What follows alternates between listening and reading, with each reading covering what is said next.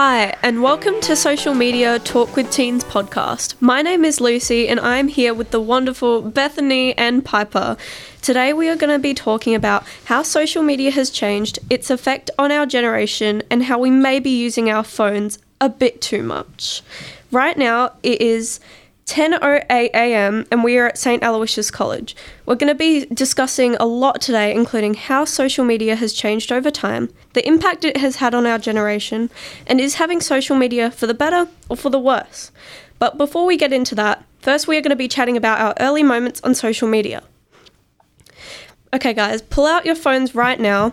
What is your average usage for the past day? What is your screen time from yesterday? Um, my screen time was five hours and nine minutes yesterday. Whoa.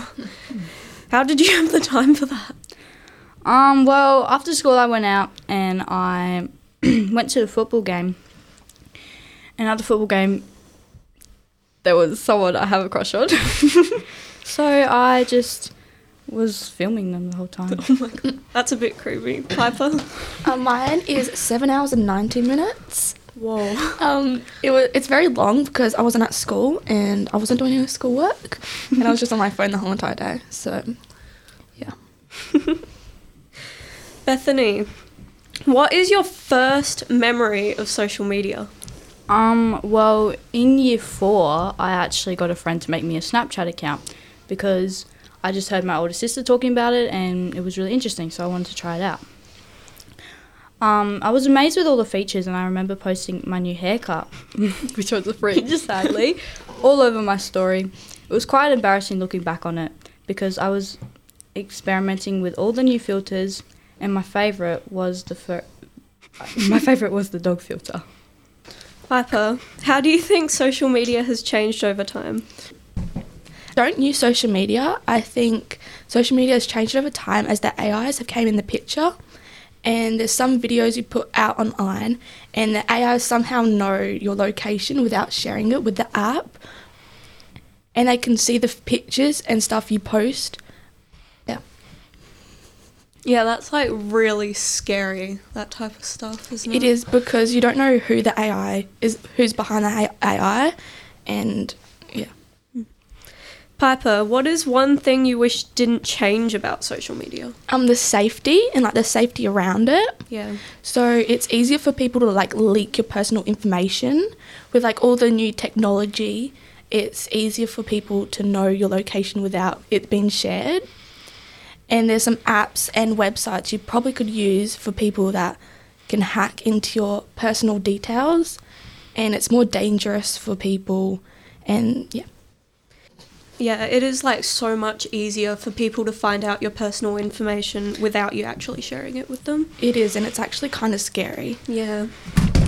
Bethany, what is one reason why social media has had a negative impact on teenagers in this generation? I believe one of the biggest issues with social media being normalised with teenagers is body image.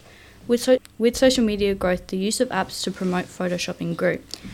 When people are exposed to unrealistically shaped images with Photoshop bodies, they could start to use these models as their benchmark. People could acquire negative self perceptions and feel envious of the models because of their unrealistic ideal that is harmful as they are chasing a look that's not even real. As time goes by, filters and face apps are going to become more realistic and beauty standards will rise to an impossible level to achieve. Yeah, it can really like tear someone down. Yeah.